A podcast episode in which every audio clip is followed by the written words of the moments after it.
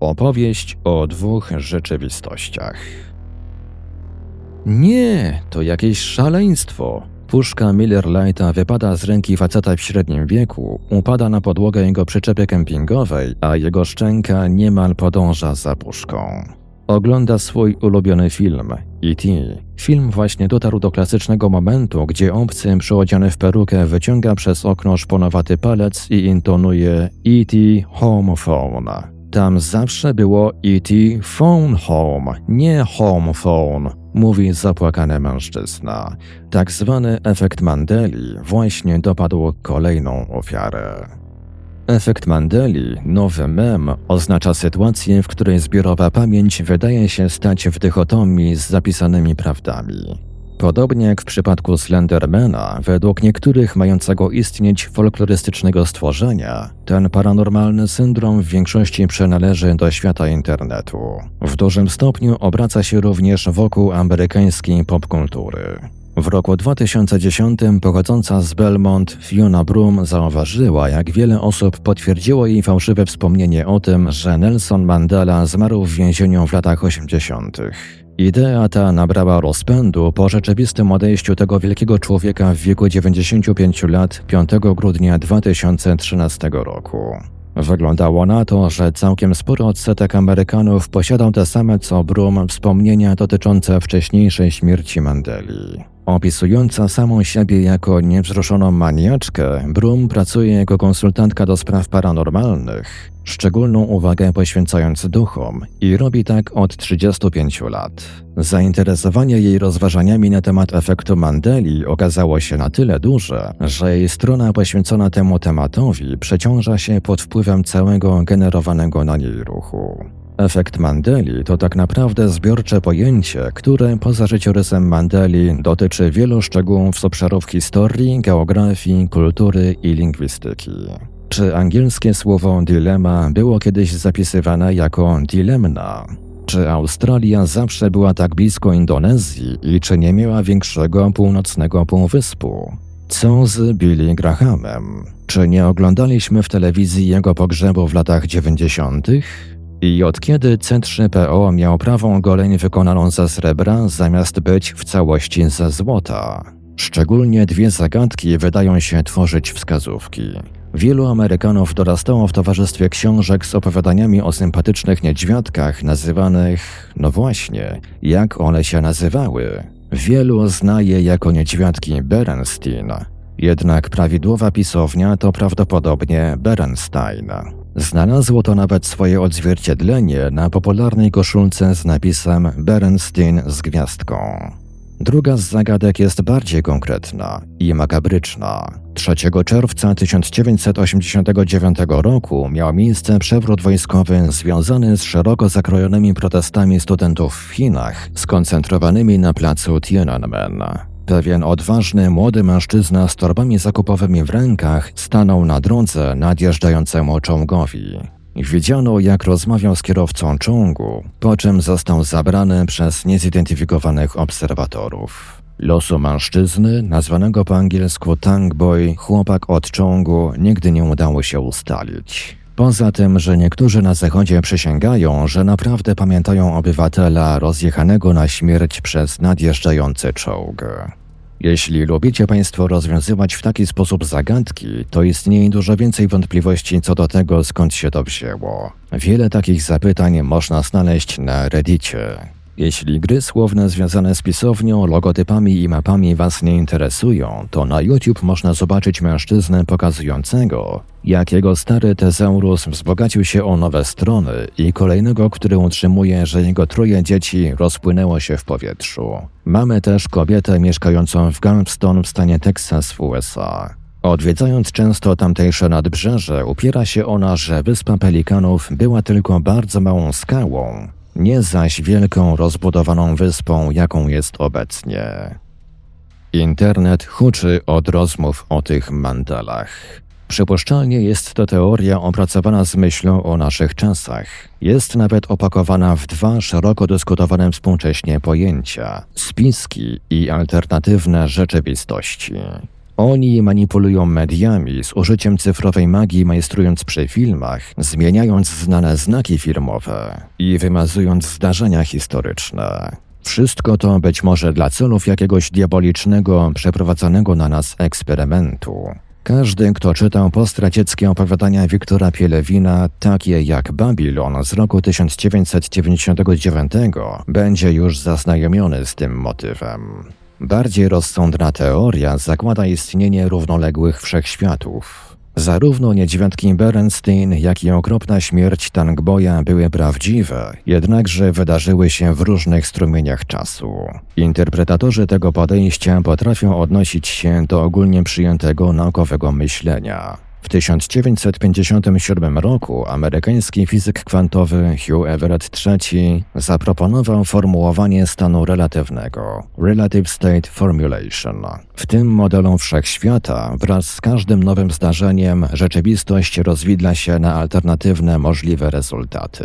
Wysoka dziwność fizyki kwantowej stała się dobrodziejstwem dla spekulatywnych pisarzy. Alternatywne historie przez długi czas stanowiły nieodłączny podgatunek science fiction. Pisarze z głównego nurtu również nie mogą się oprzeć jego urokowi. Kingley Amis w swojej alteracji z roku 1976 zaprasza nas do swojego wyobrażenia katolickiej Brytanii, w której reformacja nigdy nie miała miejsca. W czasach bardziej nam współczesnych brytyjsko-amerykański film Sliding Doors z roku 1998 w reżyserii Petera Howitta z Gwyneth Paltrow wykorzystuje metaforę równoległego wszechświata jako podstawę dla romantycznej komedii. Są i tacy, którzy łączą kropki między machlojkami i równoległymi światami. Zdaniem niektórych adwokatów efektu Mandeli, CERN stanowi pewnego rodzaju masońską sektę, która dąży do uciszenia tych, którzy wiedzą o wynikach ich nikczemnych eksperymentów. Niewątpliwie wraz ze swoją szwajcarską lokalizacją, międzynarodową siecią i futurystycznymi przedsięwzięciami, CERN stanowi esencję towaru, z którego robi się thrillery. Europejska Organizacja do Spraw Badań Jądrowych European Organization for Nuclear Research wykorzystuje przyspieszacz cząsteczek, wielki zderzacz hadronów już od 8 lat, zaś ich kompetencje niewątpliwie uwzględniają zaglądanie do dodatkowych wymiarów. Czy jednak nie jest czasem tak, że wszystkie te spekulacje są tylko strzelaniem z armaty do muchy? Skoro te alternatywne wszechświaty są równoległe, to w jaki sposób tłumaczymy podwójne wspomnienia, w których niektórzy ludzie potrafią przypominać sobie dwie wersje tego samego? Czy ciekawski Jerzy, Curious George, posiada ogon, czy też nie? Niektórzy twierdzą, że pamiętają go zarówno z ogonem, jak i bez. Curious George to fikcyjna brązowa afrykańska małpa, rysowana przez Hansa Augustusa i Margaret Ray, która bawi amerykańskie dzieci od 75 lat. Tak naprawdę w celu upodobnienia go do ludzkiego dziecka nie posiadał on ogona. Małpy zwykle jednak mają ogony. Wielu więc dodało ogon oczami swoich umysłów, wciąż mając w pamięci wspomnienie tego, co rzeczywiście widzieli. Dedukujemy więc na podstawie informacji, które odbieramy, a to może nas doprowadzić do błędnych wrażeń. Wracając do Mandeli, choć nie zmarł w więzieniu, będąc więźniem, przeszedł w 1985 roku operację prostaty, a w 1988 zachorował na zapalenie płuc. W tym samym 1988 roku odbył się koncert na stadionie Wembley dla uczczenia 70. urodzin przywódcy. Czy te niepowiązane ze sobą fakty mogły zostać połączone i stworzyć pogrzeb? W eksperymencie, który miał na celu sprawdzić, jak to mogło się stać, niektórym uczniom koledżu pokazano identyczne ujęcia dwóch zderzających się samochodów. Niemniej otrzymali oni różne opisy tego, co się stało. Według pierwszego samochody zderzyły się, według drugiego zaś jeden samochód roztrzaskał się o drugi. Tydzień później studentów zapytano, czy w miejscu wypadku widzieli jakieś rozbite szkło. Jedna trzecia spośród tych, którzy otrzymali opis z roztrzaskaniem, twierdziło, że pamięta rozbite szkło, nawet mimo iż na filmie go nie było. Podobnie stało się w przypadku aparatu ortodontycznego na zębach Doli. W filmie Moonraker o przygodach Jamesa Bonda z 1979 roku postać nazwana Szczęki, zabójca o metalowym uzębieniu, zakochuje się od pierwszego wejrzenia w indyferentnej intelektualnie dziewczynie o imieniu Dolly. W komediowej scenie uśmiecha się do niej, ona zaś odpowiada tym samym, ukazując aparat na zębach. W przeciwieństwie do mitu o Mandeli, aparat nie zniknął. Wciąż tam jest, tyle że jedynie na dolnych zębach. Dla widowni w kinach to było wystarczające, by zasugerować im, że obie szczęki dziewczyny były przyodziane w aparat. Kolejny czynnik nazywany jest płynnością kognitywną, z angielskiego cognitive fluency. Tak ową kognitywną płynność opisuje Burkman. Jeśli coś jest łatwe do przemyślenia, wówczas jest bardziej prawdopodobne, że jest lepsze, ważniejsze lub prawdziwsze. Czy możemy odrzucić to, że łatwiej pomyśleć o niedźwiadkach Berenstein, przywodzących nam na myśl Goldsteina, Frankensteina itd. Tak niż Berenstein? Swoją rolę odgrywa również powszechne błędne rozumienie. W moim strumieniu czasu, to znaczy całkiem do niedawna, ananasy rosły na drzewach. Niewątpliwie dla pozostałych z państwa one zawsze rosły w ziemi. W ten sam sposób niektórzy maniacy efektu Mandeli wyrażali zdumienie tym, że nietoperze nie są już ślepe. Wbrew powiedzeniu ślepy jak nietoperz, zwierzęta te nigdy nie były ślepe. Wykorzystują one jedynie odbicia fal dźwiękowych, by poruszać się w ciemnościach. Co do cytatów z filmów, często są one adaptowane, a nawet ulepszane jako forma folk artu w procesie nabywania kultowości. Czy Holmes kiedykolwiek powiedział Elementary, my dear Watson? Dokładnie, mój drogi Watsonie. Albo kapitan Kirk. Beam me up, Scotty. Oświeć mnie, Scotty.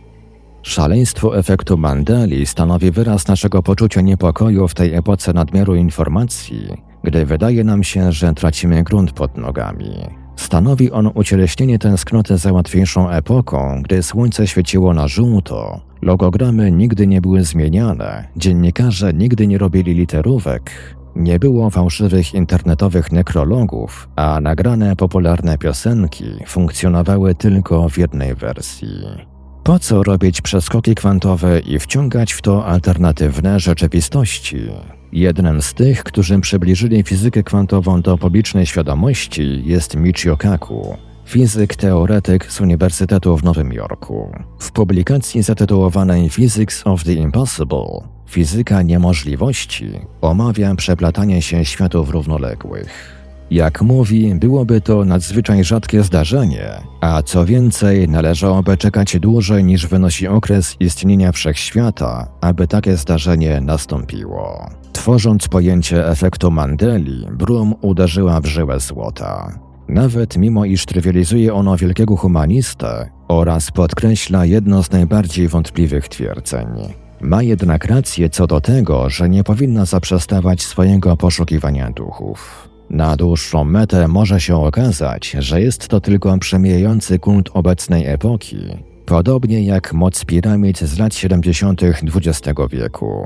Ludzie umieszczali wówczas w niewielkich piramidkach żeletki, w nadziei, że te zostaną naostrzone. W międzyczasie prowokuje to myślenie i już od początku jest pouczające. Nie mogę zaprzeczyć, że niekiedy mnie to przeraża. Weźmy na przykład takie coś. Powiedz mi król Henryk VIII, a ja, podobnie jak wielu przedstawicieli mojego pokolenia, zobaczę w moim umyśle jego wizerunek, na którym trzyma w ręku łódko z kurczaka. Żaden taki portret nie istnieje.